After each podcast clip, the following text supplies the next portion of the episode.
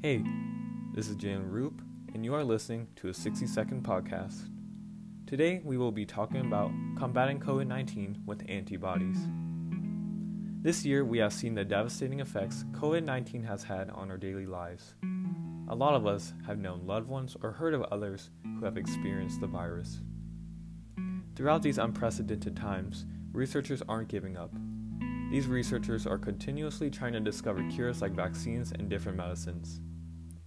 Yes, vaccines are one of the most efficient ways to prevent yourself from getting any sort of viral illness. However, clinical trials can take over a year to complete. Can another treatment be created at a much sooner date?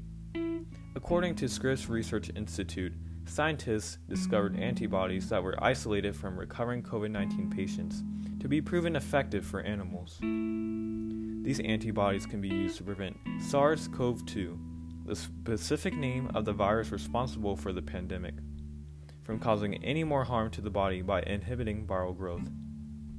The antibodies will be available for humans as early as next January after safety tests are completed. The antibodies can be helpful for people who have experienced COVID 19 at an early stage, elders, healthcare workers, and the immunocompromised.